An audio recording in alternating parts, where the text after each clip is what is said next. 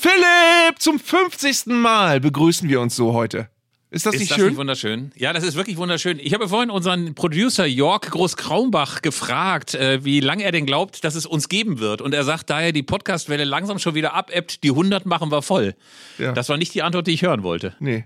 Ich weiß auch ganz genau, als du mich, du hast mich ja gefragt, ob wir nicht einen Podcast zusammen machen wollen und dich hat wiederum, hatte vorher irgendjemand anders draufgebracht und ich fand die Idee sofort total naheliegend, aber ich weiß noch, wie ungewohnt das in den ersten beiden Folgen war, obwohl wir uns schon so lange kannten, uns auf so einen Sprechrhythmus zu einigen, dass, nicht, dass wir uns nicht ständig ins Wort fallen und einer erschreckt und dann aufhört zu sprechen. Also, Ja, das, das war, das hat mich ja. ein bisschen an so frühe Dick- und Doof-Filme erinnert. Also, dass man sich so immer gegenseitig über den Haufen gerannt hat. Jetzt nicht äh, natürlich irgendwie vor Ort, weil wir das meistens ja per Internet machen, aber äh, ich hatte irgendwie so das Gefühl, man ist sich permanent ins Wort gefallen, weil man noch nicht den richtigen Rhythmus hatte. Aber ich wollte überhaupt nicht auf unseren 50. Geburtstag, den wollte ich später nochmal dezent erwähnen. Ja. Ich wollte immer sagen, es geht wieder los. Es geht wieder los. Endlich, endlich, endlich ist die Sommerpause nicht nur Zweitliga-esk vorbei, sondern auch für alle, alle anderen Mannschaften. Also zum Beispiel für den SV Sandhausen, für den TuS Bersenbrück, für den TSG Balingen, für Atlas Delmenhorst, für TSV Schott Mainz und für Teutonia 05 Ottensen, wo ich immer an Otternasen denken muss. Denn es ist DFB-Pokal und die Frage ist natürlich an dich, Arndt, bevor wir unser Intro hören, auf welche Partie freust du dich am meisten, wenn der Werder mal weglässt? Da- ich, äh, es ist wirklich so, dass ich mich auf, irgendwie auf alles freue. Also ich kann, mich gut, kann mir gut vorstellen, dass ich mich morgen hinsetze und äh, die, die Konferenz schaue und mich total auf Sandhausen gegen Hannover freue, wenn ich auf einmal vom Fernseher sitze oder auf Bersenbrück gegen Gladbach. Ähm, der Pokal Also ich sag's ja, ganz ich weiß ehrlich. das- du kannst Ja. das nicht wissen, aber der Pokal hat ja seine eigenen Gesetze, sagt so. man. Und deswegen äh, sind, können, können da ganz überraschende Dinge passieren. Äh, Karl Zeiss Jena gegen Hertha, was für ein geiles Spiel eigentlich. Oder, oder Atlas Delmenhorst gegen St. Pauli, ich gucke mir alles an. Also, aber ich möchte ganz ehrlich sagen, wenn du sagst, ich gucke mir SV Sandhausen gegen Hannover 96 an, also ich sag mal so, wenn das eine Pornokategorie wäre, dann wäre das so, Ja, da habe ich mich auch gerade so Fußfetischismus oder so. Ja, ich habe mich auch ein bisschen erschreckt. Aber bevor wir uns noch weiter erschrecken und bevor wir über die erste Pokalrunde, über den Ligastart, über den VRR in der zweiten Liga und in der dritten Liga und über Edi Glieder, den Soccergolf-Champion, reden, erstmal das Intro zum 50. Mal und diesmal mit einem neuen, sehr exzentrischen Instrument. Ich sag dazu nichts. Also es ist alles vorbereitet. Jetzt geht's los. Zeigle und Köster, der Fußball-Podcast von elf Freunden. Was sind das für Leute? Was sind das für Leute? Das sind ja junge, hoffnungslose Leute. So,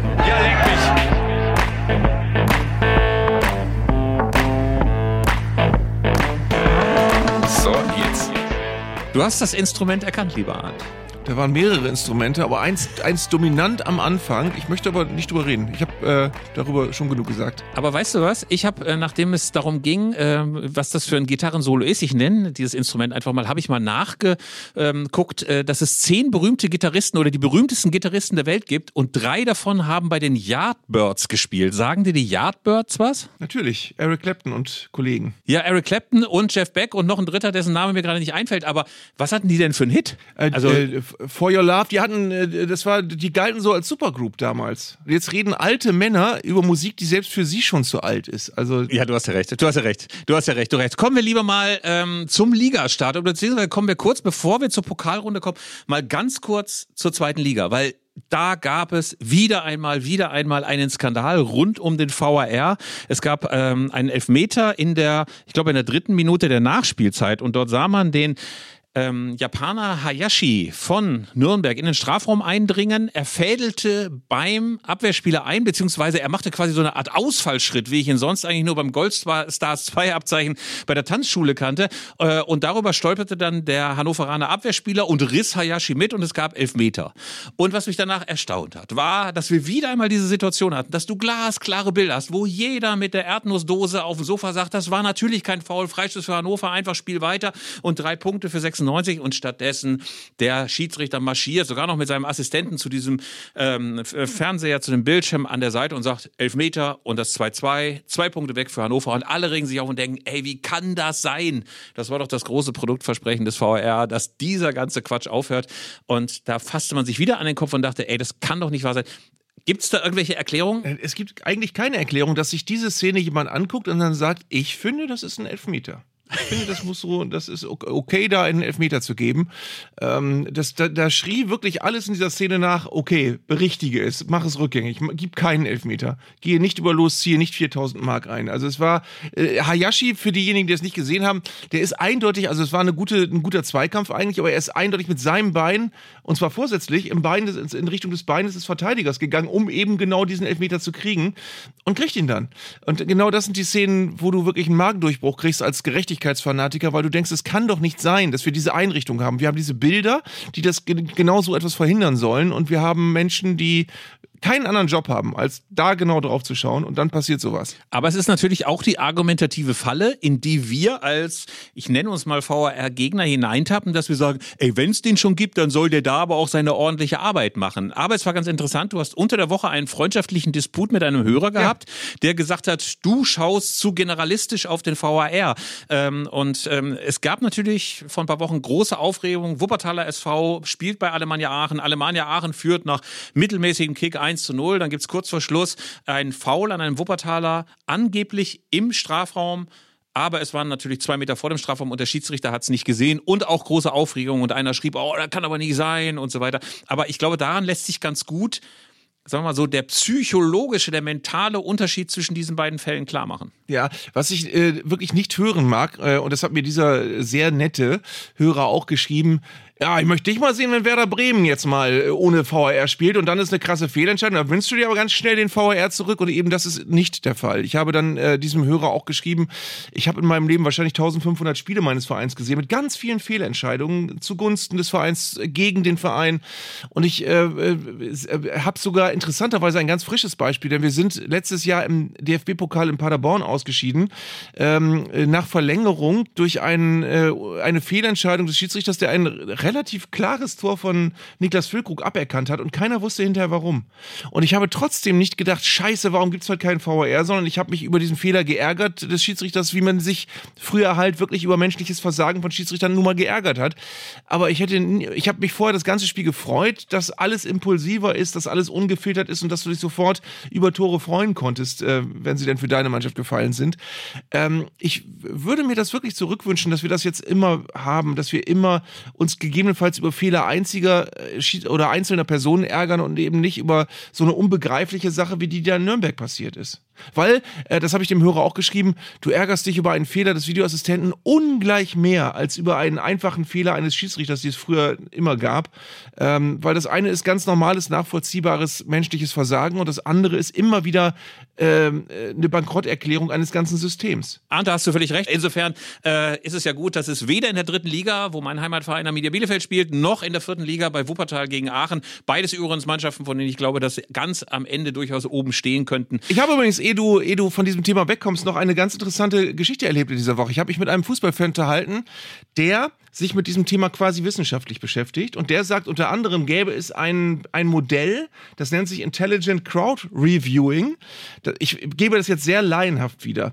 Und er sagt unter anderem, äh, dass er mit dem, mit dem VAR auch hadert, aber unter anderem hadern wir ja deswegen, weil dann einfach die Fehler einzelner Schiedsrichter durch andere Fehler anderer Menschen ersetzt werden. Und er meint, und das halte ich für eine sehr interessante Sache, dass wir alle uns sehr viel besser fühlen würden, wenn nicht ein oder zwei Videoassistenten Experten auf diese Sache gucken, sondern, und das könnte man ja technisch leicht machen, per App 50 Fußballfachleute, ehemalige Spieler, andere Schiedsrichter und so weiter, die in einer App per äh, äh, Frage und per Votum innerhalb einer Sekunde entscheiden können, greif ein, greif nicht ein nimm die Entscheidung zurück, nimm sie nicht zurück. Das ginge ja. Und äh, das ist mit Sicherheit sehr viel technisch ausgereifter, als das jetzt in meinen dürren Worten hier klingt. Aber dann hättest du das halt nicht mehr. Wenn dann von diesen 50 Leuten 48 sagen, greif ein, dann kannst du sicher sein, dass da mehr dahinter steckt als in Nürnberg bei dieser Szene. Und wenn 25 sagen ja und 25 nein, dann kannst du sagen, das ist so diffus gerade, da darfst du nicht eingreifen. Also ein bisschen so wie der Publikumsjoker bei Wetten das, wo ja auch quasi so der Schwarmwille oder die Schwarmintelligenz ganz äh, eigentlich in aller Regel relativ treffsicher ist. Äh, Wäre zumindest meiner Meinung nach äh, auch gar nicht so schlecht, um ein bisschen die Verantwortung wegzudrängen von diesen armen Leuten, die da im abgedunkelten Kölner Keller hocken. Lieber Arndt, jetzt aber. Fehlstart Hertha BSC. Wir müssen ja. drüber reden, weil ich finde es so episch, so unendlich episch, dass selbst in der zweiten Liga, die haben die ganze Erstligasaison, die letzte, verloren. Und dann hast du diesen Fehlstart in Düsseldorf. Und alle sagen noch, ja, aber wir haben gute Ansätze gesehen. Die Mannschaft kann das und die Mannschaft hat Potenzial und dann verlieren sie auch muss man sagen, fast Comedy-esque mit einer wunderbaren äh, Dramaturgie 0 zu 1 gegen den SVW in Wiesbaden, der, glaube ich, mit minus drei Anhängern angereist war äh, zu diesem Auswärtsspiel. Und dann, und dann auch noch in der allerletzten Minute 0 zu 1 und die Depression ist so allumfassend. Und ich kann schon die Hertaner verstehen, die sagen, ey, was haben wir dem Fußballgott eigentlich gemacht? Wann sind wir ihm auf den Fuß getreten? Wann haben wir ihn so richtig sauer gemacht? Weil bei allem, was passiert ist, bei Lars Windhorst, äh, Jürgen Klinsmann, Ante Czovic, Dardai äh, und so weiter und so fort. Ich meine, es gibt ja viele, viele, viele Dinge, die da passiert sind. Ein Torwart, der erstmal im Trainingslager, nachdem wir ihn noch in einem Interview als echten Hertaner beschreiben haben, eine riesige Prügelort hier abzieht, verlieren sie zwei Spiele hintereinander. Ich glaube, die sind irgendwie verflucht. Ich glaube, es gibt einfach Mannschaften, auf denen liegt irgendwie so eine Art schwarzer Fluch. HSV genauso, Hertha ist so, ähm, Arminia wahrscheinlich auch, aber äh, kannst du dir das irgendwie erklären? Wie kannst du dich so runterwirtschaften? Naja, ich will jetzt, äh, ich, ich behalte ja auch nur ungern recht, aber in der letzten Folge sag ich noch so, ich, ich sag noch so, oh, ich könnte mir vorstellen, die Hertha wird keine so gute Saison spielen und du so, oh, doch, die Hertha. Ähm, und äh, ich glaube wirklich, die haben, ich habe jetzt gerade mir den, den Kader der Hertha aufgerufen. Weißt du, wie viele Spieler die im Kader aktuell haben? 40. Und die haben allein 14 Stürmer im Kader und da aber so Leute wie Luke Bacchio, die sie nicht mehr einsetzen, weil sie wissen, die müssen wir zu Geld machen. Sie haben fünf Torhüter im Kader, von denen sie aber den einen nicht mehr einsetzen dürfen, aus den eben von dir genannten Gründen und den anderen gerade verkaufen.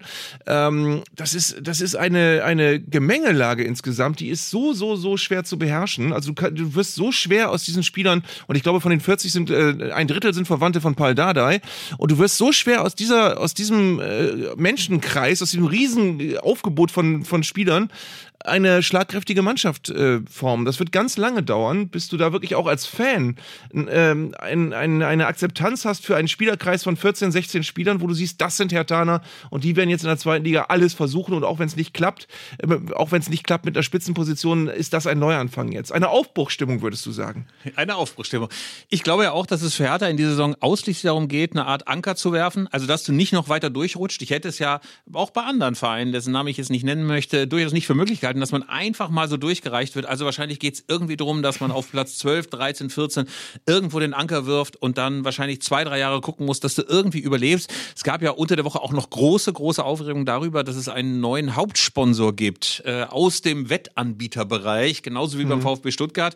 Bei Hertha BSC hatte es noch eine etwas höhere Fallhöhe, weil äh, Kai Bernstein, der aktuelle Präsident, in seiner Wahlprogrammatik vorher sehr, sehr markig angekündigt hatte, ey, wir werden auf jeden Fall härter aus den Klauen der Wettmafia befreien. Ich paraphrasiere mal ein bisschen äh, polemisch, aber tatsächlich, wir werden damit nichts mehr zu tun haben. Und dann hast du quasi die, die Gauselmann-Gruppe, das sind die mit den ganzen Spielotheken, mittendrin im Herzen von Hertha und da gab es auch diverse Transparente in der Kurve.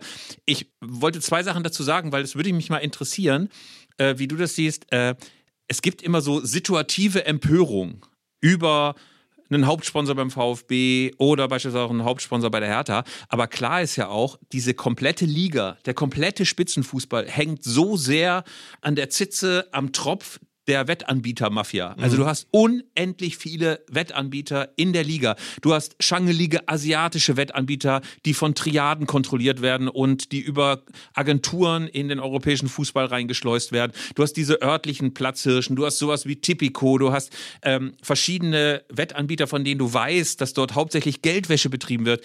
Also ich sag mal so, du hast überall Wettanbieter, aber es pulsiert nur so hoch, es kocht nur so hoch, wenn mal wieder irgendwie die Trikotbust freigeräumt wird. Aber wir werden, wenn wir Sky anmachen oder The Zone, zack, B-Win, B365, Tipico, Tipico, Tipico, Tipico und das Dibigo-Dop-Spiel von Lothar Matthäus und so weiter.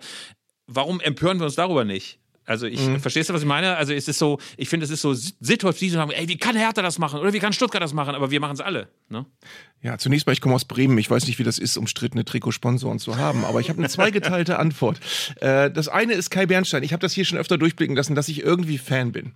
Äh, und in diesem Fall kann ich mir vorstellen, dass das sich dass das nach außen ganz beschissen zu verkaufen ist, wenn du dich erst gegen einen solchen Sponsor ausgesprochen hast und so. Ich weiß aber nicht und ich vermute fast, äh, dass im Hintergrund es so passiert ist, dass irgendjemand gesagt hat, Kai, wir haben jetzt diesen Sponsor, wir brauchen echt die Kohle und wir müssen das machen. Ähm, und ich, ich weiß nicht, ob dann ein einzelner Kai Bernstein sich hinstellen kann und sagen kann, ne, das lassen wir mal schön bleiben.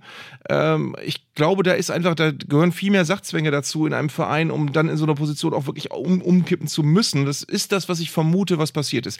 Der andere Punkt ist, und jetzt rede ich mich wirklich in Rage, bei den Wettanbietern gebe ich dir zu 100% recht.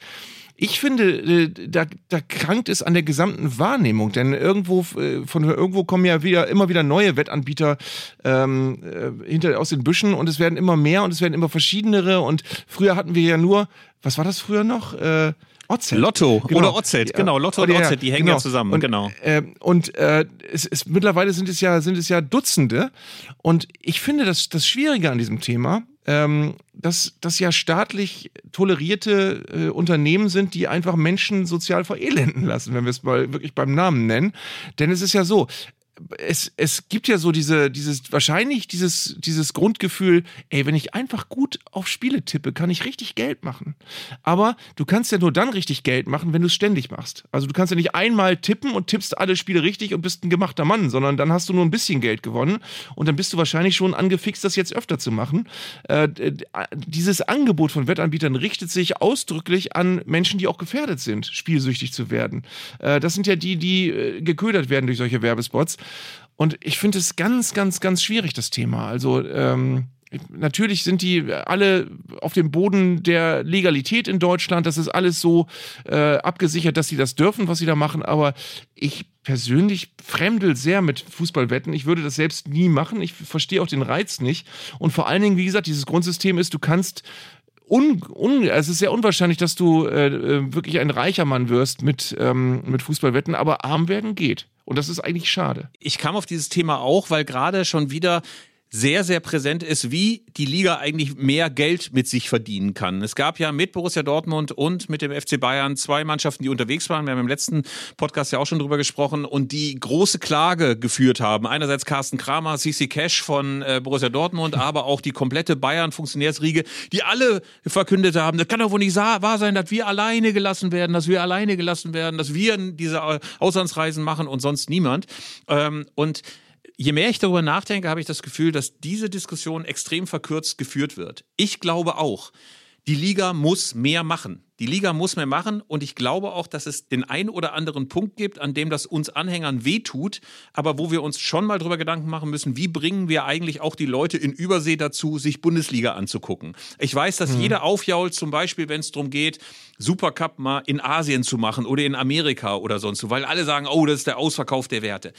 Ich sehe das inzwischen ein bisschen pragmatischer. Nicht, weil ich mal mit der DFL äh, gesprochen habe und gesagt hatte, ich möchte mal für euch ein bisschen Werbung machen, sondern weil ich das Gefühl habe, wenn wir uns quasi all dem verweigern, was Geld bringt oder was internationale Anerkennung bringt, dann wird irgendwann sehr, sehr zuverlässig der Druck sehr groß sein wird, dass man noch mehr vom deutschen Fußball über diese Investorenschiene verkauft. Dass man sagt, ey, wenn wir uns allem verweigern, dann muss es eben so sein, dass die Leute da einsteigen. Wir haben ja jetzt schon irgendwie einen starken Verkauf von Anteilen, jetzt gerade beim VfB Stuttgart wieder mal Porsche eingestiegen.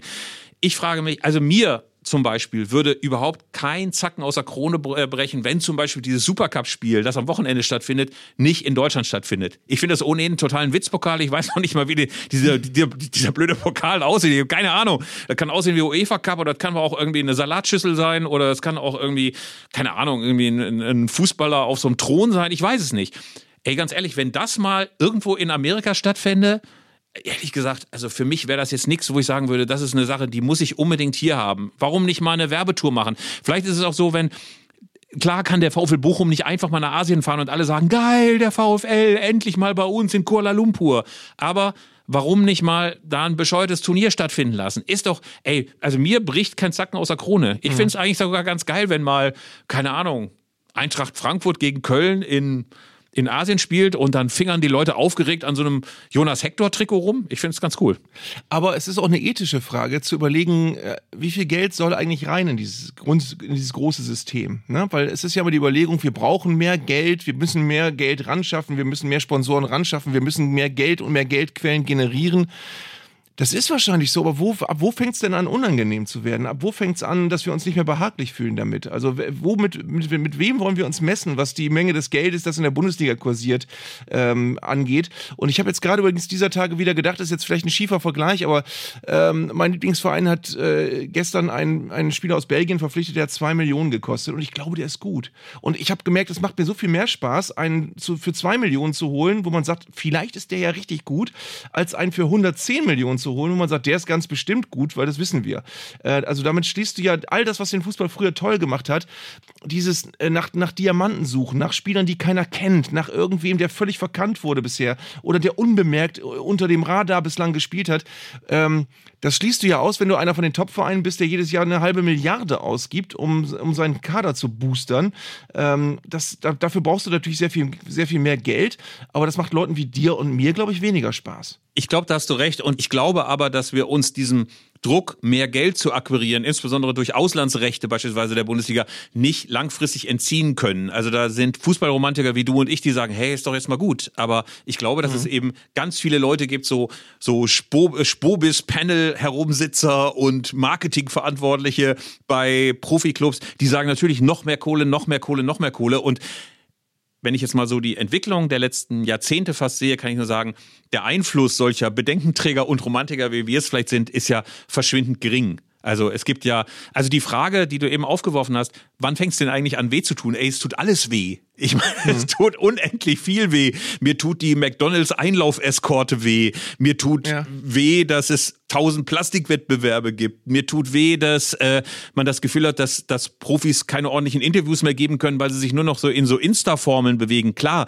nervt alles, aber ich glaube, das ist ja eine Erfahrung, die wir als Anhänger von Clubs, die richtig im Profifußball sind wie dein Verein und halb im Profifußball sind wie mein Verein, wir, wir merken zumindest, also wir haben gelernt, dass es weh tut und wir haben trotzdem noch das, was wir gut finden. Aber lass uns da jetzt mal wirklich ein, ein, ein theoretisches Sandkastenspiel draus machen. Wir nehmen mal die dritte Liga als Beispiel. Ist ja schon eine Profiliga, aber nicht unter dem Dach der DFL.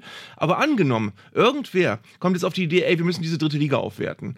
Und zwar äh, äh gibt es jetzt ganz viele Investoren und es gibt eine Riesensumme von Geld, die wir reinschwappen lassen in diese dritte Liga. Und zwar richtig amtlich, jeder Verein kriegt 40 Millionen. 40 Millionen. Und zwar egal, ob Erzgebirge Aue oder Jan Regensburg oder, oder SC Verl, die kriegen jetzt alle 40 Millionen. Was wird dann dadurch besser? Also es wird natürlich alles anders. Und natürlich werden alle Vereine besser besetzte Kader haben. Spieler, die sie sich irgendwo holen und wo du dann äh, Spieler hast, die eigentlich lieber in der ersten oder zweiten Liga spielen würden, die aber platt gemacht werden vom Geld vom VfB Lübeck, der auf einmal 40 Millionen hat und äh, sich Spieler holt ich, ich, glaube, für die wenigsten dieser Vereine wird das das reine Glück bedeuten, wenn sie plötzlich viel, viel mehr Geld haben, für das sie nichts tun müssen. Also das ist ja immer auch so eine Schwelle, wo du nicht genau weißt, was macht das mit so einem Verein, wenn er sich frisches Geld holt. Die wenigsten Vereine haben ja uns vorgelebt, damit werden ganz intelligente, nachhaltige Dinge getan, aber es gibt ganz viele Beispiele von Vereinen, die dann durchbrisseln und wo man weiß, hinterher ist der Verein nicht besser als vorher, sondern schlechter. Ich glaube, wir können mal aufgrund ganz, ganz vieler Beispiele, ob es der KfC Uerdingen ist, ob es Hertha BSC ist, ob es der erste FC Kaiserslautern ist, viele alle, dass Investoren oder das Geld von Investoren, das plötzlich und schwungartig und rüberschwappend in einen Club hineinkommt, eigentlich immer, immer, immer Unglück auslöst. Das kann man, glaube ich, mal so festhalten. Ich möchte uns noch mal einmal kurz was korrigieren. Ich habe mich ja eben ja. sehr despektierlich geäußert über die Wehenanhänger, die bei Hertha BSC im Olympiastadion waren. Ich finde es eigentlich blöd, wenn man so redet, muss ich jetzt mal so sagen. Gerade kleine Fanszenen. Ich denke, es ist doch viel schwieriger, wenn du eine Szene bist von 20 oder 25 oder 30 Leuten, die in einen Bus hineinpassen, zu einem Auswärtsspiel zu fahren, als wenn du so eine Masse bist. Ich meine, wenn der FC Schalke auswärts spielt und wir hatten es gerade, der erste FC Kaiserslautern spielt auf Schalke und alle sagen, ey, was ist denn das für ein Monsterblock? Wie geil ist denn der FCK? Wir können schon nach dem ersten Spiel zu Hause sagen, bester Auswärtsblock in dieser Saison. Manchmal denke ich so, wenn du mit dem SSV Ulm unterwegs bist oder mit der SV Elversberg oder mit dem SV Wien. Eigentlich ist das genauso schwer oder genauso bewundernswert, wenn du dich dann irgendwie am Freitagabend in die Karre setzt und äh, nach Berlin fährst oder nach Schalke fährst oder sonst so. Insofern nehme ich meine despektierlichen Äußerungen hiermit mal zurück. Ähm, Trotzdem finde ich es ganz spannend, was du gesagt hast. Also, das wollte ich noch mal kurz eingeschoben haben. Ich finde es spannend. Also, dieses Geld, es bringt nichts Gutes, ne? Ja, vor allen Dingen, du verursachst ja durch das Geld an irgendeiner anderen Stelle eine Bruchstelle. Also wenn du die Bundesliga zu sehr äh, aufpolsterst mit Geld, dann äh, wird es eine riesen Kluft geben zwischen der ersten und der zweiten Liga, die wir eigentlich nicht wollen. Wenn wir das machen würden, was ich gerade gesagt habe, nämlich der dritten Liga ganz viel Geld geben, gäbe es keine Möglichkeit mehr für Alemannia Aachen, Fortuna Köln und Co. da irgendwann wieder reinzustoßen und mitzuhalten mit den Vereinen, die jetzt schon ein paar Jahre lang 40 Millionen pro Saison bekommen haben. Du wirst irgendwo Vereine hinten runterfallen lassen und den Wettbewerb komplett zerschlagen. Äh, du musst ein, eine Methode finden, wie du, wie du am Anfang gesagt hast, natürlich kommt man wahrscheinlich nicht dran vorbei, ähm, sich den Zeiten zu stellen und mehr Geld reinfließen zu lassen in, in, in das System als Ganzes. Aber du musst halt überlegen, das muss halt intelligent passieren. Wo, pass wo passiert ist und wo kann man das machen, ohne dass man was irreparabel zerstört. So wie man wirklich Angst haben muss, dass die Bundesliga ähm, durch das Gefälle, was inzwischen herrscht, irreparabel zerstört ist, vielleicht sogar schon. Ich muss auch sagen, dass ich inzwischen auf ganz, ganz viele Nachrichten, auf ganz, ganz viele finanzielle Nachrichten aus der Bundesliga inzwischen nur noch gelangweilt reagiere. Also zum Beispiel gab es ja großen Jubel, als dieser Einstieg von Investoren in die Bundesliga verhindert worden ist. Ich habe auch irgendwie gedacht, es war mir fast egal. Also ich habe gedacht, es ist gut, dass es nicht passiert ist, weil ich es auch ungerecht fand gegenüber den Teams, die gerade nicht in den ersten beiden Ligen sind. Ich habe auch gedacht, ey, dann kriegen ohnehin nur Bayern und Dortmund noch mehr Kohle. Also gut, dass es nicht passiert ist, aber irgendwie hat es mich genauso kalt gelassen wie dieses ganze Theater, was wir gerade um Harry Kane haben. Es kann ja sein, dass in den Stunden zwischen Aufnahme dieses Podcasts und Ausspielung dieses Podcasts in diesen großen Portalen, dass da Harry Kane schon verpflichtet ist. Für 110, 120, 130 Millionen. Ich denke, ey, was ist das für ein öder Transfer? Was ist das denn für ein öder Transfer, der einfach nur über schiere Kohle läuft? Der ist 30 Jahre alt, der hat so die besten Jahre wahrscheinlich schon fast hinter sich. Das ist die pure, pure Ödnis einerseits in den Nachrichten, also es löst auch bei mir nichts aus. Äh, und ich frage mich, wen interessiert das eigentlich noch, ob der tatsächlich mhm. kommt? Ja, ich vor allen Dingen jetzt mal ganz ketzerisch äh, gefragt, ist es, wenn man jetzt überlegt, was da zwischen Bayern und Tottenham gerade passiert, ob es da irgendwie um einen Betrag zwischen 100 und 120 Millionen geht, ist das nicht egal? Also ist das dann für solche Vereine nicht eigentlich völlig Wumpe? Es ist, es ist doch viel weniger Sport äh, verglichen mit Vereinen, die ganz genau wissen, wir haben sieben Millionen zur Verfügung. Wir müssen aber auch einen Transferüberschuss von drei Millionen erwirtschaften und von den restlichen vier Millionen müssen wir unsere Mannschaft auf vier Positionen verstärken. Solche Vereine müssen doch viel schlauer sein als ein Verein, der äh, ganz viel Geld auf dem Festgeldkonto hat und der überlegen muss, ob er 100 oder 105 Millionen ausgibt für einen Stürmer. Also das ist, das ist, äh, das ist wirklich, das macht keinen Spaß. Das macht keinen Spaß und ich frage mich auch inzwischen, ob nicht möglicherweise der FC Bayern sich auch nochmal irgendwo anders umgucken kann. Ey, für 120 Millionen, da musst du doch anderswo auch noch jemanden finden, der möglicherweise jünger ist, der genauso treffsicher ist, der jemand ist, der auch ein bisschen mehr Fantasie auslöst als einer, von dem man ohnehin weiß, dass der trifft, dass der ein guter Spieler ist, dass der schon viele, viele Meriten gesammelt hat. Also, dass sie sich da so am Nasenringen durch die Manege führen lassen, ich kann es eigentlich nicht so richtig nachvollziehen. Und es tut dann der Bundesliga jetzt auch nicht so gut. Und ich finde vor allen Dingen 120 Millionen, das ist so absurd, absurd weit weg von dem, was man irgendwie noch begreifen kann. Stell mal vor, du gehst zur Bank und willst 120 Millionen abheben. Was für eine unfassbare Kohle ist das? Und danach brauchst du auch nichts mehr von finanzieller Solidität erzählen. Das ist dann einfach so weit entfernt von jeder Erfahrung, die so ein normaler Anhänger macht, mhm. äh, dass ich das gar nicht nachvollziehen kann, dass der FC Bayern da nicht inzwischen sämtliche Alarmglocken hat läuten. Ja, und wenn jetzt der Reflex kommt, dass Menschen schon jetzt äh, Kerzen gerade an der Tastatur sitzen und schreiben, na Köster, aber du würdest das auch mal ganz geil finden, wenn Amina Bielefeld einen Spieler für 120 Millionen holen könnte, würde ich, glaube ich, für dich reden können und sagen können, nee, ich glaube ehrlich gesagt nicht, dass das das ist, was wir uns erträumen für unsere Vereine. Nein, wir wollen lieber ablösefreie Spieler, die sich gleich beim ersten Spiel in Dresden erstmal eine rote Karte abholen. Ähm, aber natürlich ist das so ein bisschen die Frage, was wünscht man sich eigentlich für seinen eigenen Club? Ähm, ich kann nur sagen, ich fände es auch ganz schön, wenn wir in der dritten Liga irgendwie die Klasse halten könnten. Jetzt aber ganz kurz, Pokal. Äh, also, was mir ja so ein bisschen abhanden kommt, ist, dass du inzwischen relativ viele Clubs hast, die so in so größeren Stadien spielen. Was ich wirklich schade finde. Ich finde, äh, klar ist super, wenn man irgendwie einen äh, Bundesligisten zu Gast hat. Und klar möchte man ein bisschen mehr in dieses Stadion hineinlassen als die üblichen 1000 oder 2000, die du auf deinem eigenen Sportplatz hast. Aber ich finde es manchmal schon schade, weil ich früher es so großartig fand, diese uralten morschen Amateurstadien mit einer großen Laufbahn oder mit nur äh, zwei Treppenstufen. Ich erinnere immer wieder gerne an Geislingen auf der Steige gegen den Hamburger SV, wo die immer wieder wie die Geisteskranken gegen diese Metallbanden am Rand geklopft haben, was dann den Geislingen Raw genannt wurde. Also sowas wünsche ich mir natürlich immer sehr, dass man möglichst viele gammelige Amateurstadien sieht. Das ist auch so ein bisschen verloren gegangen, finde ich. Ja, Ähm, wobei wir haben ja zum Beispiel das Spiel Maccabi Berlin gegen VfL Wolfsburg. Was haben die für ein Stadion? Du kennst es doch bestimmt, oder? Naja, die spielen ja nicht auf ihrem eigenen Platz, sondern im Mommsen-Stadion, also der Arena, wie ich es mal nennen möchte, von Tennis Borussia Berlin. Das ist kein richtig hübsches Stadion, noch schöne alte Flutlichtmassen und eine halb funktionierende Anzeigentafel, aber ansonsten ist das auch mit Laufbahn und relativ weit entfernt von den Spielflächen. Da hätte man sich natürlich auch gewünscht, dass du äh, Maccabi einfach gesagt hättest, komm, wir gehen mal so in so ein richtig abgegammeltes Stadion, wo du in ganz kleinen Kabinen nur sitzt und äh, wo die Heizung extra hochgedreht worden ist und äh, die Spieler der Profimannschaft so im Kabinengang noch in den Arsch getreten werden. Also sowas hätte ich natürlich sehr, sehr schön gefunden. Aber wir haben ja, glaube ich, in einer der allerersten Folgen schon mal darüber geredet, wie geil wir es früher fanden, wenn sich Rolf Töpper wie ein schwitzend noch bei Amateurligisten in die Kabine reingedrängt hat und man meistens den örtlichen Lackierermeister, der dann aushilfsweise der Trainer war, die große flammende Halbzeitansprache gehalten hat. Du hast aber völlig recht. Ich habe das, das war mir noch gar nicht so ganz klar. Ich habe jetzt mal nachgeguckt. Es gibt unter anderem auch noch die ähm, Partie von Oberachern gegen den SC Freiburg. Die spielen im Dreisamstadion in Freiburg. Äh, oder äh, Rostocker FC aus der Oberliga Nordost gegen Heidenheim. Die spielen im Ostseestadion. Ja, ätzend, ähm, ätzend, ätzend, ätzend. Ja. Ich finde, da sollte es eine Verpflichtung geben. Gammeliger Amateursportplatz, dort ist euer Heimrecht, bitteschön. Und äh, da gibt es vielleicht noch ein bisschen Entschädigung vom DFB, aber ich finde, das war immer, immer, immer das große Flair von Erstrunden-Pokalbegegnungen, dass du das Gefühl hattest, so eine Turnhallenkabine, äh, Profis, die angewidert äh, dann noch in der Dusche dann irgendwie so ein paar alte Käfer irgendwie aus der Dusche ziehen und äh, der örtliche Platzwart, der noch eine Kiste Bier vorbeibringt, nachdem irgendwann dann der Bundesligist rausgeflogen ist. Eigentlich immer, ich finde, es gibt so ein paar total normale Kandidaten, die immer rausfliegen. Also Köln zum Beispiel, habe ich immer das Gefühl, am Tag danach schon Express-Schlagzeile, Monsterpleite, FC-Profis bedient oder so. Ne? Fand ich immer super. ja, ähm, ähm, ich, mein Lachen bleibt mir hoffentlich nicht im Halse stecken, weil Werder Bremen hat jahrelang immer gerne in der ersten Runde verloren.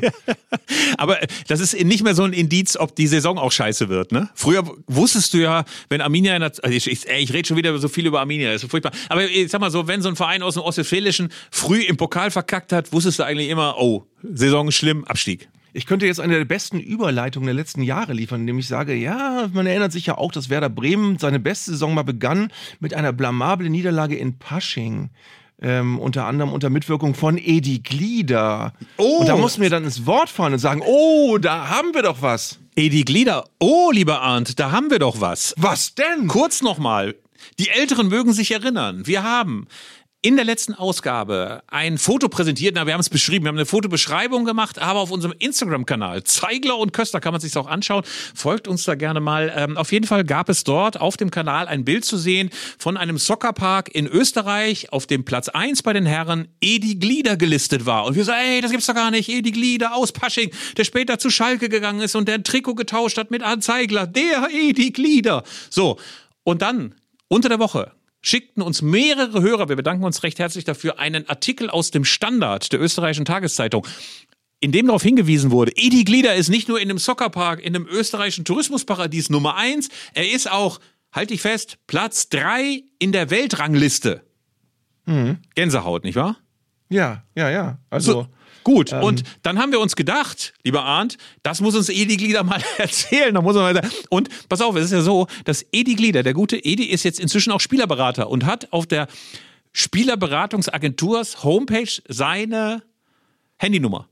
Und die habe ich dann einfach ange-WhatsAppt und habe gesagt, Edi, erklär uns doch mal einfach, was ist das Faszinosum an Soccergolf? Und er war so freundlich, der liebe, liebe Edi Glieder, uns zu erklären, was macht Soccergolf einfach zu faszinieren. Und wir hören mal rein.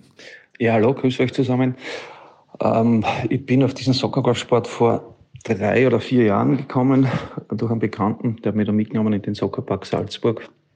Hab dort ein paar Runden gespielt und ähm, am Anfang nicht so interessant gewesen für mich, weil ich schwächer war wie die anderen.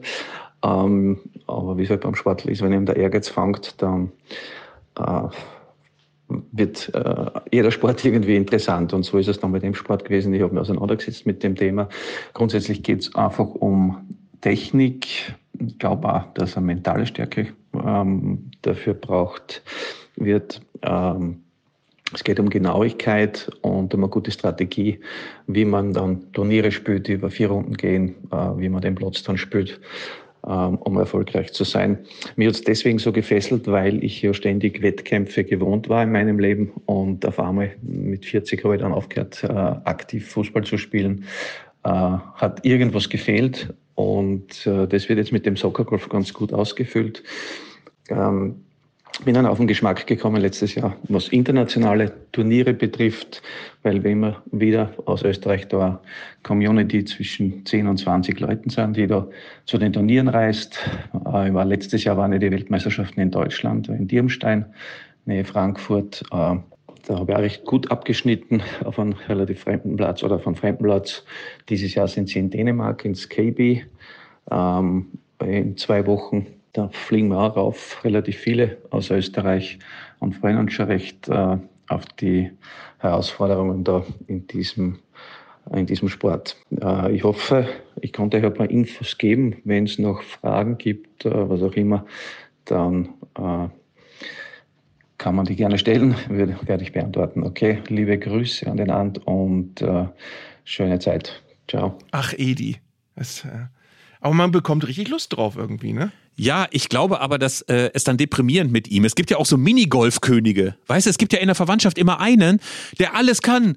Die Wippe, äh, die normalen immer in ein oder zwei Schlägen und die man Rampe, selber. die ins Netz führt. Oh, die Rampe, das fand ich ja noch einfach, aber die Wippe, fürchterlich. Dann gab es so eine Art Tannenbaum aus Metall, gab es doch auch mal, ne? Ich hasse dieses, dieses Ding, was so im, im, im Z geht, wo man so dreimal über Eck spielen muss. Oh, ich muss mal ganz kurz erzählen. Ich hatte einmal Familienurlaub in Frankreich, in der Bretagne. Wir haben echt äh, endlos, wir sind immer endlos nach Dänemark gefahren, aber einmal auch in der Bretagne und da haben wir Minigolf gespielt. Mit so einem Freund der Familie, der dann auch mitgefahren ist. So. Und ey, der war so gut, der war so gut. Und ich war damals, äh, ja gut, Temperamentsbolzen, ne? Äh, wir sind an äh, keine Ahnung, äh, Wippe 10 oder sowas und ich war schon ungefähr 17 Schläge hinter ihm und er grinste auch immer so, wenn er geschlagen hat. Und irgendwann totaler Kontrollverlust und ich habe meinen Minigolfschläger nach ihm geworfen. Er war so 10 Meter entfernt und der bekam dann in eine extreme Drehbewegung. Also ich dachte so, ey, keine Ahnung, ich ziehe einen Meter an ihm vorbei, aber er vollzog dann so eine Art bumerangeske Kurve und landete, glaube ich, 10 Zentimeter neben dem Typen und neben dem Ohr und der war Brillenträger. Ey, der, der der entgeisterte Blick von dem Typen. Ich werde ihn, ich, ich habe ihn heute noch vor Augen. Ich habe jetzt Gänsehaut vor Angst. Klingt, als wäre der Rest der Familie schon im Flieger nach Hause gewesen, als du noch an Loch 15 warst. Ja, es war schrecklich, es war schrecklich und ich, ich wurde von jeder äh, Bahn wütender und wütender.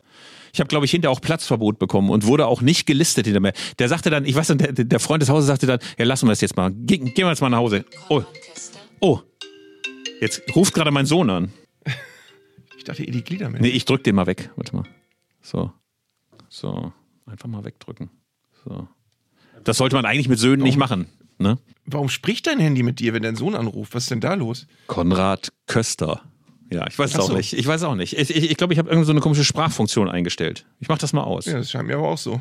Ich weiß übrigens nicht, ob du noch, ob du, ob du jetzt gerade noch ein anderes Thema dringend vorbereitet hast, aber ich möchte unbedingt noch über diese alte Zeitschrift reden. vor mir History! History, lieber Ja. Arndt. Ich freue mich so sehr. Das haben wir Wollen wir das jetzt machen? Ja, wir haben dieses Thema nämlich schleifen lassen. Das muss man wirklich mal sagen. Wir, haben, wir hatten so, wir waren in so einem guten History-Move. Wir haben Fußballgeschichte extrem lebendig und packend aufgearbeitet und Pustekuchen. Bloß, äh, keine Ahnung, wegen der Sommerpause oder so haben wir es sein gelassen. Also, du hast ein rundes Jubiläum rausgeguckt, nicht wahr? Ja. Ähm, und zwar heute vor. Ähm, nee, Moment, wir müssen das Jingle ja starten. Ja, ne? bitteschön. Weißt du noch? Der Fußball vor 51. So, ich habe ja, das müssen wir den Älteren, äh, nicht den Jüngeren erklären, die damals noch nicht dabei waren, als wir anfingen mit diesem Podcast, ähm, mir irgendwann mal überlegt, es wäre schön, immer eine, eine Ausgabe der Fußballwoche, damals das große Konkurrenzmagazin zum Kicker, für den du ja arbeitest, äh, rausziehen aus dem Archiv, ähm, weil der Kicker ist ja allgegenwärtig. Der Kicker, äh, dauernd bei irgendwelchen Jubiläen holst du alte Kicker-Artikel raus oder so. Aber die Fußballwoche war wie ein Paralleluniversum, in dem äh, dann eben auch etwas andere Geschichten waren und andere Fotos und so. Deswegen ist es total spannend, da reinzugucken. Und in der Ausgabe vom wirklich fast genau vor 51 Jahren, 7. August 72, bin ich auf eine Geschichte gestoßen, die ich noch nicht kannte und die ich aber faszinierend finde. Zum einen ist so, was ist passiert? Äh, Es war die Bundesliga-Saison, äh, in die dann die Olympischen Spiele in München eingebettet waren und die dann unter, unterbrochen ähm, wurde dann für diese Olympischen Spiele. Ähm, es gab äh, erstmals einen ganz, ganz merkwürdigen Ligapokal, der, glaube ich, dann auch ganz schnell wieder eingestampft wurde und auch keine große Rolle spielte. Und äh, die Bayern haben gerade versucht, sich auf die Saison einzustimmen mit einem äh, prunkvollen Saisoneröffnungsspiel gegen Ajax Amsterdam vor eigenem Publikum, das sie aber 0 zu 5 verloren, woraufhin die Stimmung dann nicht mehr so gut war für den amtierenden Meister. So, und dann kommt aber die Geschichte auf Seite 2 dieser Fußballwoche, die mich wirklich fasziniert hat. Und zwar kam auf Seite 2, sieht man eine Spalte links das Porträt. Und es wird ein Spieler im Hertha-Trikot vorgestellt, den ich noch nie gesehen hatte. Und zwar David Goodwin. David Goodwin und äh, es hat mich dann elektrisiert und eine Stunde lang nicht losgelassen. Ich habe mich dann eingelesen. David Goodwin war ein Südafrikaner, der aber behauptet hat, er sei Engländer. Ähm, und der behauptet hat, er hätte schon mal bei Manchester City und Manchester United gespielt. Das lässt sich aber nicht belegen. Das war damals noch so. Da ließen sich solche Dinge nicht belegen. Da konnte es einfach behaupten. Und er wurde von Wolfgang Holz, dem legendären ehemaligen Hertha-Präsidenten, entdeckt, zusammen mit einem ähm, Österreicher namens Walter Rautmann. Die spielten beide in Südafrika. Und äh, Wolfgang Holst war eigentlich in Südafrika, um der immer noch vom Bundesliga-Skandal gebeutelten Hertha zu helfen, indem Spiele nach Spieler nach Südafrika vertickt werden, die man irgendwie nicht mehr in Berlin äh, sehen lassen konnte. Und er wollte da so ein bisschen Geld äh, irgendwie generieren. Und er hat dann diese beiden Spieler gesehen, die er für einen gar nicht mal so winzigen Betrag äh, gekauft hat. Es waren die Neueinkäufe 11 und 12 dieser Saison, der die Hertha also einen gigantischen Neuaufbau ähm, gewährleisten musste. Und unter anderem war also dieser David Goodwin dabei. Seine Bilanz ähm, im Trikot der Hertha war 45 Minuten in einem sinnlosen Ligapokalspiel gegen St. Pauli, wo man ihn zur Halbzeit ausgewechselt hat, wahrscheinlich mit den Worten, ach Gott, ach Gott. Und jetzt kommt das Schönste also er hat bei der Saison wurde er noch als die Geheimwaffe vorgestellt, als als das erste Training war bei Hertha und er hat als einziger im Kader der Hertha gesagt, ich glaube Hertha wird Meister. Alle anderen haben gesagt, oh, Klassenerhalt wäre auch schon ganz gut, aber Walter Goodwin, äh, David Goodwin hat gesagt, nee, nee, die werden Meister mit mir als Geheimwaffe. Er hat dann nur diese 45 Minuten Ligapokal gespielt jetzt kommt das Schönste. Ähm, es gibt ja immer im Kicker, das wirst du auch noch kennen, diese diese Rubrik so wollen sie spielen, gab es damals immer am Donnerstagskicker. Na klar. Und da stand dann immer so die voraussichtliche Aufstellung und dann stand da auch, wer fehlt und dann stand da auch, wer, äh, wer nicht berücksichtigt wird. Ähm, und da stand am Anfang bei diesen beiden Spielern aus Südafrika, bei Walter Rautmann, dem Österreicher, und bei David Goodwin, stand am Anfang immer Trainingsrückstand. Dann stand Formrückstand da und am Schluss stand so ab Spieltag 10 und zwar dann bis zum Saisonende für die Bundesliga indiskutabel. da stand und, und, ganz später stand nur noch in, in, in, Klammern in Klammern indiskutabel. Da stand bei David Goodwin 30 Spiele am Schluss immer nur noch indiskutabel. Ey, was ist denn indiskutabel ähm, für ein geiles Wort? Ich meine, da könntest du heute Und das Tolle, das, ja. das, das, werden wir jetzt auch einbürgern als als Running Gag finde ich indiskutabel in diesem Podcast. Und das Schöne ist, du findest über jeden Wald- und Wiesenspieler findest du im Internet irgendwelche Einträge, im Idealfall bei Wikipedia oder bei Transfermarkt oder so, wo du seine sonstigen Vereine durch, durchgehen kannst. Es gibt über David Goodwin nichts. Gar nichts. Und ähm, die Geschichte liest sich so, als habe der auch nur erfunden, dass er mal für Manchester gespielt hat, weil da gibt es keine Hinweise, dass er jemals wirklich für Manchester City und Manchester United gefunden äh, gespielt hat. Ähm, es äh, gibt auch keine Hinweise, dass er wirklich Engländer ist. Aber das ist ja also großartig. Er wird überall sonst als ja, er wird überall sonst als Südafrikaner gef äh, geführt. Und ich habe noch einen einzigen, es gibt von seinem alten Verein in Südafrika, den es auch schon lange nicht mehr gibt, gibt es trotzdem so eine Fanseite bei Facebook. Der Verein heißt, jetzt muss ich gucken, Germiston Kellys. Ähm, und da gibt es eine Fanseite bei Facebook, da findet man noch ein Mannschaftsfoto, wo er drauf ist. Äh, also er ist hinterher offenbar wieder in Südafrika gelandet. Ähm, äh, und dieser Walter Rautmann wiederum, der ist bei Phoenix Lübeck gelandet, hat aber auch kein Spiel für die Hertha gemacht. Und äh, es gab diverse große Geschichten im Kicker ähm, mit dem Thema, also so schlecht wie jetzt hat die Hertha aber noch nie eingekauft. Ein, äh, auch damals schon, ich weiß gar nicht, man kann sich das heute gar nicht mehr vorstellen, hochverschuldeter Verein, ähm, der nicht wusste, woher er das Geld nehmen sollte und dann aber mal eben in Südafrika, Wolfgang Holz Bock hatte, diese beiden Spieler geholt hat. Der eine 45 Minuten Ligapokal, der andere überhaupt keine Minute gespielt für Hertha.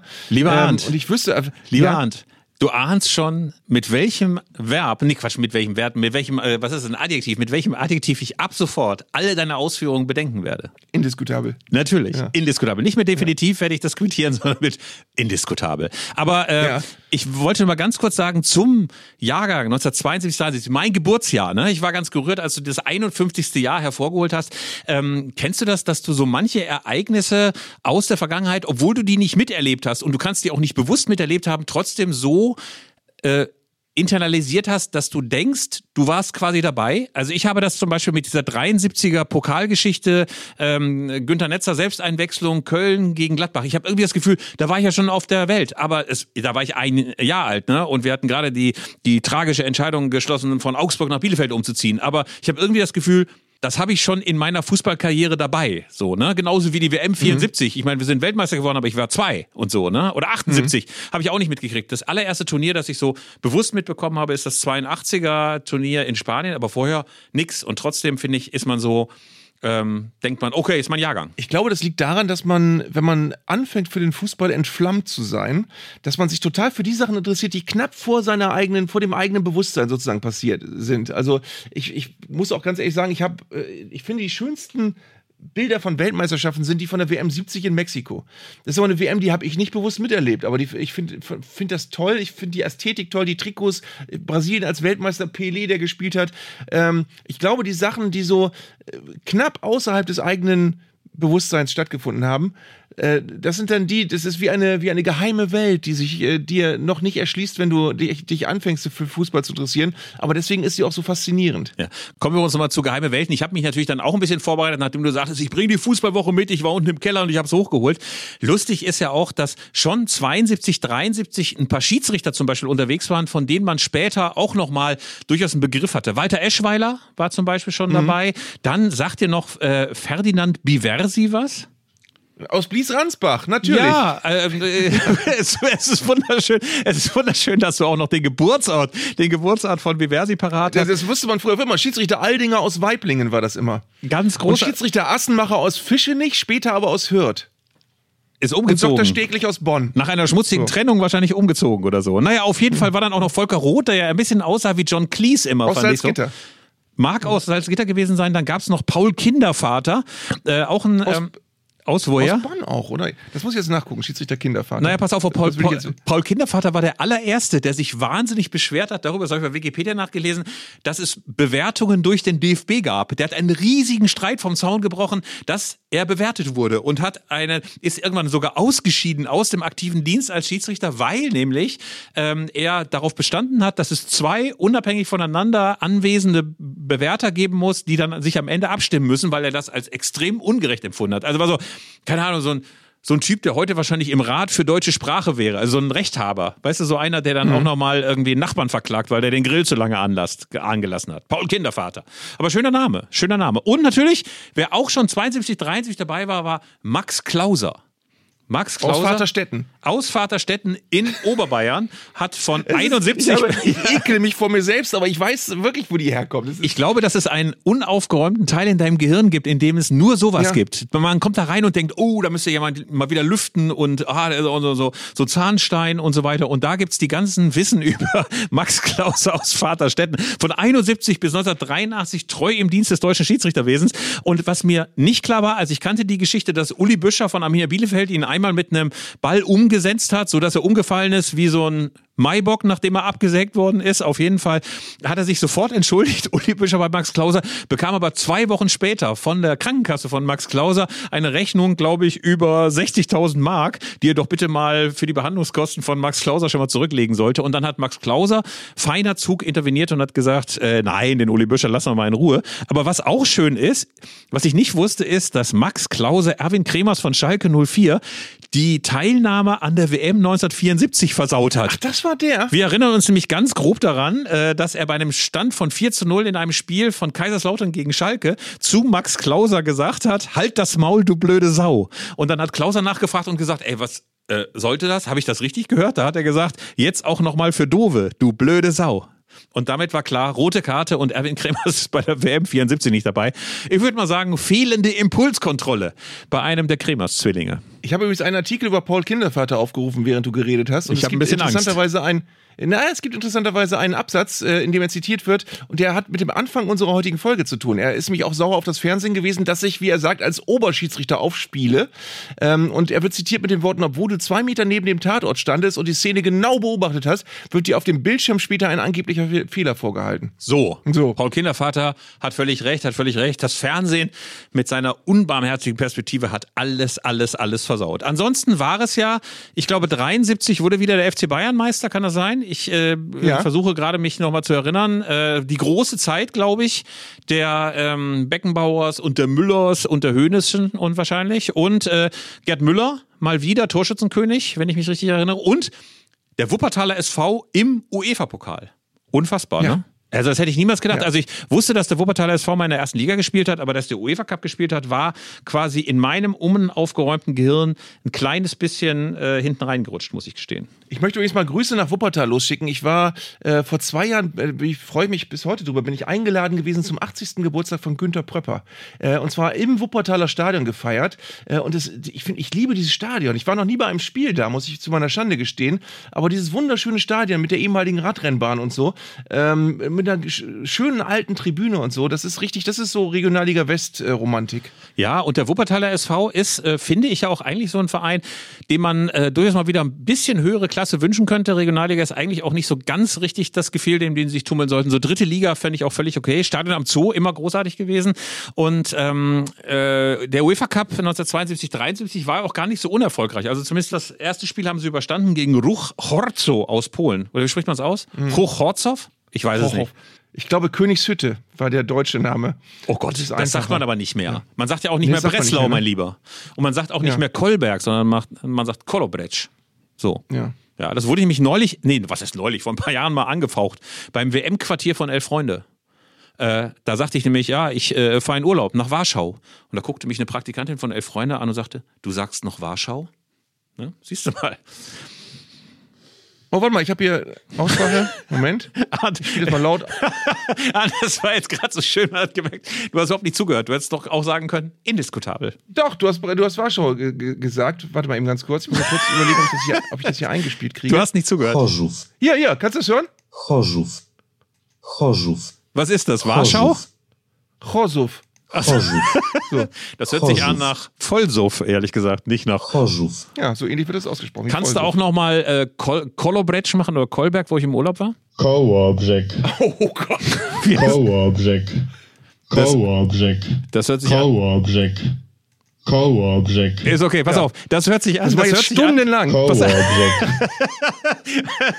Übrigens kein gutes Essen da. Kołobrzeg. Das hörte sich so ein bisschen an, Kolobretsch, wie unser Redakteur im Studio, Tim Pomerenke, nach 34 Uso und äh, drei Bieren obendrauf, äh, der natürlich wieder für uns die Hörerpost sortiert hast. Hallo Tim. Moin. Es gibt mal wieder eine bisschen, würde ich sagen, Besserwisser-Mail. Das ist ein bisschen die Brücke auch zur letzten Folge. Und äh, ist auch der Tenor, Geld muss doch Tore schießen. Es kommt von Berthold Schulze Mengering, der sich über die Kickernoten ärgert. Seine These ist, Kickernoten sind keine neutrale Notenvergabe mehr, sondern sowas wie Expected Performance. Also, wer mehr gekostet hat, von dem kann man ja wohl mehr erwarten und der kann auch strenger benotet werden. Er hat dann noch aus der vergangenen Saison eine ganz nette Auswertung mitgeliefert. Da geht es um die zweite Liga und da stehen Darmstadt und Heidenheim nach Noten auf Platz 1 und 2, aber der HSV als Drittplatzierter mit dem natürlich teureren Kader steht nach Kickernoten auf Platz 14. Das ist natürlich äh, etwas, was irgendwie äh, nach seiner Rechnung nicht hinkommen kann. Allerdings macht er die Einschränkung, wenn man jetzt einen Pokal sich vorstellt und äh, Bersenbrück 0 zu 8 gegen Gladbach verliert, kann man natürlich nicht elfmal die Note 6 für Bersenbrück geben. Und er erinnert sich gerne an die Kickernoten in den 90ern, wo das noch so eine Art Bibel des Fußballs war. Und heute ist seine These, ist das ganze System ad absurdum geführt. Ja, ich finde das Interessante daran, äh, was da natürlich auch mit drin steckt, ist, ähm, das wird uns allen so gehen, jeder hat auch in seinem Lieblingsverein Spieler, wo du ganz genau weißt, die kriegen immer eine 3 oder eine 3,5. Also da müssten sie schon mal sechs Tore schießen, um eine bessere Note zu kriegen. Also manche Spieler laufen immer so mit und werden eigentlich nie besonders positiv oder besonders negativ benotet. Äh, ähm, und manche Spieler müssen erstmal gehypt werden und kriegen dann plötzlich bessere Noten. Also das, das spielt ganz viel Psychologie eine Rolle. Ähm, äh, bei Werder war zum Beispiel ähm, Christian Listesch war für mich einer meiner Lieblingsspieler, als er seine, seine äh, beste Zeit hatte, als er noch gesund war. Er hat dann irgendwann einen Kreuzbandriss gehabt und dann äh, hat er hinterher Probleme gehabt, sich wieder ranzukämpfen. War ein ganz toller Spieler, kam aber mehr so als, als, als günstige Dreingabe vom VfB Stuttgart, wo er nicht mehr so richtig funktioniert hat und das hat nie lange nie einer wahrgenommen, dass der richtig gut ist. Und irgendwann ähm, fing es dann aber an, dass Werder dann Tabellenführer wurde und äh, sich mehrere Leute lobend über den geäußert hatten. Danach hat er immer eine 2,5 gekriegt, statt, äh, statt vorher eine, eine 3,5, obwohl er vorher auch nicht schlechter gespielt hat. Also es ist immer ganz viel im Kopf, was diese Notengebung beeinflusst. Ich glaube auch übrigens, dass die Bedeutung der Noten so ein bisschen abgenommen hat. Ich glaube nicht, dass diese diese nervöse Warterei auf den Montagskicker, was die Noten anging, heute noch so ist. Arthur Wichniarek, der große Stimme von Arminia Bielefeld, war ja früher total fixiert auf Noten und ist immer total sauer gewesen und hat offenbar auch immer bei den Kicker-Redakteuren angerufen. Da kann doch nicht sein, dass ich da eine 4 kriege oder eine 3 kriege. Also der, für den war das beispielsweise immer wahnsinnig wichtig. Ich glaube, inzwischen gibt es ja sehr, sehr viel, das darf man nicht vergessen, ähm, Bewertungsmaßstäbe oder Kriterien, wie viel man gelaufen ist. Die Trainer geben einem dann ja auch nochmal so ein Feedback. Also diese Noten sind, glaube ich, nicht mehr so ganz die Orientierung, wie es mal früher war. Ähm, eine weitere Zuschrift noch, lieber Tim? Ja, sehr gerne. Von Klaus Schlingpläser kommt eine Anekdote aus der Kategorie Begegnung mit den Stars. Und das Schönste an der Nachricht, finde ich, ist die Hörsituation, die er schildert, wie er regelmäßig diesen Podcast hört. Er hört ihn nämlich bei der Arbeit, aber wir können uns das so vorstellen, Klaus ist Kapitän auf der Kieler Förde und während er da rumtuckert, hört er diesen Podcast. Finde ich wunderbar. Klaus stammt aus Bremerhaven, ist aber stabil geblieben und kein Holstein-Kiel-Fan geworden, sondern er hält Werder die Treue. Aus Bremen stammt auch seine Begegnung mit einem ehemaligen Werder-Coach. Äh, Klaus war nämlich Anfang der 90er ähm, in Bremen unterwegs, hat mit einer Freundin nach WGs gesucht und dort hat er sein Herz äh, endgültig an Werder verloren. Als die Freundin unterwegs war, hat Klaus sich schon mal in ein Café gesetzt und da war nur noch ein freier Platz. Also hat er sich da hingesetzt neben einen Mann, der hinter einer Zeitung verschwunden war. Und bei der Frage hat der ganz kurz die Zeitung gelüftet und hinter der Zeitung saß Otto Rehagel. Irgendwann äh, ist Otto gegangen, hat die Zeitung zusammengeklappt und hat sich mit einem Nicken verabschiedet. Und ähm, ja, da war es um Klaus endgültig geschehen. Und ich frage mich natürlich, Arndt, Gibt es diese Begegnung im Viertel noch? Ja, es ist äh, das, was er meint, ist das legendäre Café Engel, was damals ein normales Café war, wo man auch frühstücken konnte und so. Mittlerweile ist es eine Weinbar, ist aber ein sehr schöner alter Laden, der an einer, an einer netten Ecke ist. Äh, ich habe früher öfter äh, schräg gegenüber vom Café Engel Johann Miku sitzen sehen. Und zwar immer, wenn ich meinen Sohn zum Kindergarten gebracht habe, saß der da und hat einen Espresso getrunken. Äh, wahrscheinlich bevor er dann zum Training weitergefahren ist. Äh, und äh, was man auch früher immer gesehen hat, ist, wenn das unvorstellbar große Auto von Thorsten Frings vor dem dem äh, äh, Restaurant Bellini gestanden hat. Äh, der hat so einen Hammer gefahren und äh, der hat immer auch extra so geparkt, dass man drei Parklücken nicht mehr benutzen konnte. Ähm, da sah man also immer, wenn er gerade italienisch gegessen hat. Ähm, und es ist, äh, es kommt vor hier in der Gegend. Naja, Tim ist ja nicht so ganz so gut in Geburtstagen. Äh Otto Rehagel hat er. Ist das ein runder Geburtstag, wenn man den 85. feiert, habe ich mich gerade noch gefragt. Ähm, lieber Arndt, du bist ja jemand, der äh, mit Otto Rehagel noch sehr viel mehr Berührungspunkte hatte als wir als normale sonstige bundesrepublikanische Anhänger, weil er natürlich äh, beim SV Werder hat er inzwischen schon so eine Statue, wie es die in England gibt. Gibt es eine Otto-Statue vom Weserstadion, dass jeder nochmal befingern kann, weil das Glück blinkt? Es gab mal eine aus Pappmaché, die die Fernsehkollegen von Radio Bremen angefertigt haben, um äh, zu gucken, wie er darauf reagiert. Äh, und die haben die sogar damals, als er nach München gefahren ist, haben die die sogar nach München gekarrt und da irgendwie vors, vor die Säbener Straße gestellt. Äh, meine prägendste Erinnerung an Otto Rehagel ist genau fünf Jahre her. Er war nämlich beim beim, äh, ich glaube, es war beim Tag der Fans, war er zu Gast und zwar direkt am Tag, glaube ich, nach seinem 80. Geburtstag. Ähm, und dann kam es zu einer sehr bizarren Szenerie. Natürlich wurde er umjubelt und ich stand mit dem Mikrofon bei ihm.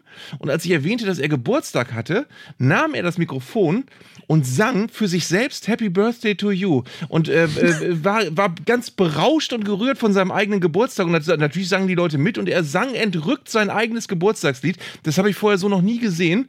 Ähm, aber das war schon strange. Und wenn ich dich mal fragen dürfte, hätte er gar nicht weggehen sollen aus Bremen? Hätte es irgendwie so sein sollen, dass er einfach da bleibt und irgendwann so einen goldenen Zinnteller nochmal bekommt und ansonsten einfach nur in Bremen Kaffee trinkt und mal so ein bisschen Fischbrötchen isst und sich mal ein bisschen auf dem Rathausplatz zeigen lässt und so weiter? Oder war das gut so, dass er noch zu Bayern gegangen ist, wo es nicht so schön war und dass er mit Kaiserslautern noch Meister geworden ist? Ist das so als, äh, trübt das so als, als, äh, als Werder-Anhänger das Bild oder ähm, war das schon ganz okay?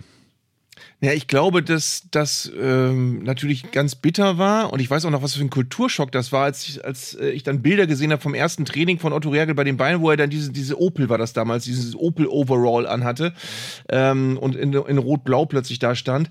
Äh, ich glaube aber, dass es ein Wechsel ist, den am, am Ende jeder verstanden hat im Nachhinein, dass er das machen musste damals. Ich finde ja sehr schön für seine Vita, dass er das insofern in Anführungsstrichen wieder gerade gebogen hat, dass äh, er ist ja auf, auf wirklich auf sehr unschöne Weise dann in, in München geschasst worden. Äh, ich, ich glaube, nach, nach einer Heimniederlage gegen Rostock, ne, wenn ich das richtig weiß. Ähm, oder gegen war es gegen die Stuttgarter Kickers? Ein, eins vom, Ich ein, weiß es doch nicht. damit wir die Stuttgarter Kickers wieder drin hätten. Jedenfalls ähm, nach einer Heimniederlage aber und äh, dass er dann, dass ihm dann vergönnt war, mit Lauter nochmal diese Sensationsmeisterschaft zu feiern. Das ist wie so ein, und, und vor allem mit Griechenland Europameister zu werden. Das ist dann wirklich wie so ein i-Tüpfelchen noch gewesen auf dieser großen Karriere und dann äh, hat er ja leider noch den, den, den Abstieg mit Hertha noch erlebt. Das hätte am Schluss vielleicht nicht mehr sein müssen. Äh, aber ähm, äh, natürlich eine Ikone in Bremen und natürlich freuen sich äh, alle, wenn er immer noch mal wieder hier ist. Und äh, ich hoffe, es geht ihm gut. Ich habe lange nichts mehr von ihm gehört. Ähm, 85 ist natürlich auch schon sehr ähm, gesegnetes Alter. Ähm, ich, ich, ich hoffe, er, er, er, ich glaube, er lebt wieder in Essen, ne? Und ich hoffe, dass er wirklich im, im Kreise seiner Lieben und im Kreise seiner Beate, dass er wirklich einen schönen Geburtstag ver verlebt. Im, Im Kreise seiner Beate. Also, äh, wie man früher auf so akademischen Geburtstagen immer sagte, ad multos annos auf Lateinisch, also auf viele, viele weitere Jahre Otto Rehagel noch. Und äh, mir ist natürlich auch sehr, sehr gut erinnerlich, äh, wie er mit Kaiserslautern dann reüssierte Ja. und äh, rausgeschmissen worden war ja vorher vom FC Bayern. Es gab jetzt vor ein paar Wochen ein bemerkenswertes, offenes und ganz launiges Interview von Markus Babbel, der damals ja unter ihm trainierte. Und Markus Babbel ließ kein gutes Haar am Jubilar, sage ich mal. Okay. Also er sagte, ey, ey, Training sei fürchterlich gewesen. Ähm, man hätte null, null, null Motivation gehabt. Es seien immer wieder die gleichen Übungen, Trainingsspielchen gewesen. Das hätte überhaupt nicht hingehauen, zumal diese Mannschaft, sagt Markus Babbel, unendlich viele Probleme untereinander hatten. Also die haben sich gegenseitig befehdet. Da konnte niemand den anderen gut leiden.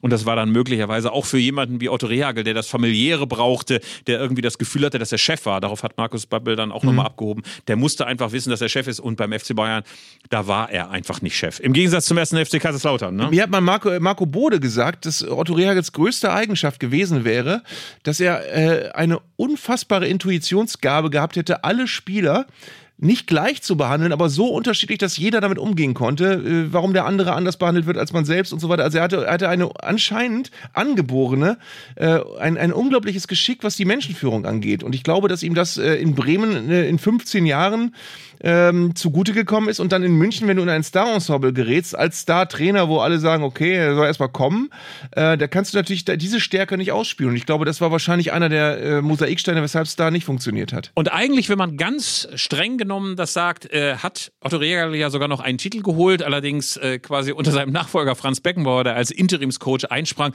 und dann mit den Bayern den UEFA-Pokal holte. Aber selbst das hat Markus Babbel in seinem Interview zertrümmert, hat gesagt, mit Otto Rehagel hätten wir das Spiel auch noch verloren. Also kein gutes Haar gelassen. Wir hingegen, ähm, ja, heben ähm, Otto Rehagel auf unsere Schultern und sagen, eine der ganz, ganz großen Legenden des deutschen Fußballs. Äh, lieber Arndt, nächste Woche Ja, dann ist der Pokal schon vorbei. Wir haben wahrscheinlich so drei, vier richtige Pokalüberraschungen. Wir hoffen sehr und wir beten, dass unsere Clubs nicht dazugehören.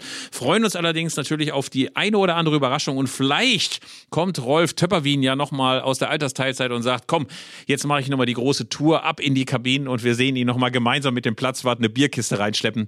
Das wäre natürlich ganz großartig. soll ich mal mit einem fantastischen Cliffhanger aufhören? Äh, nächste Woche sind wir ja, nehmen wir ja unmittelbar vom Bundesligastart auf. Und das Eröffnungsspiel ist ja hier in Bremen, Werder gegen die Bayern. Und ich weiß, wer die Nationalhymne singt. Das ist aber noch geheim. Aber ich glaube, es wird seltsam. Es wird Mehr seltsam. ich nicht, aber mehr, meine, meine Lippen sind versiegelt. Okay, ich möchte mal sagen, ich kaue mir bis dahin die Fingernägel runter, weil ich gar nicht erwarten kann, wer es sein wird. Wahrscheinlich Sarah Connor oder ähm, Michelle Hunziger, nachdem sie bei Wetten das rausgeflogen ist. Oder Arndt Zeigler Soll womöglich das, soll, sogar. ich dir, soll ich dir das gleich ganz leise verraten, wenn, wenn der Abspann läuft? Ja, bitte. Ich, äh, wenn, wenn wir, und machen wir unsere Mikrofone zu und dann bin ich mal gespannt, wie du reagierst. Ich kann nicht drauf warten. Dann mal los. Das war Zeigler und Köster, der Fußball-Podcast von Elf Freunde.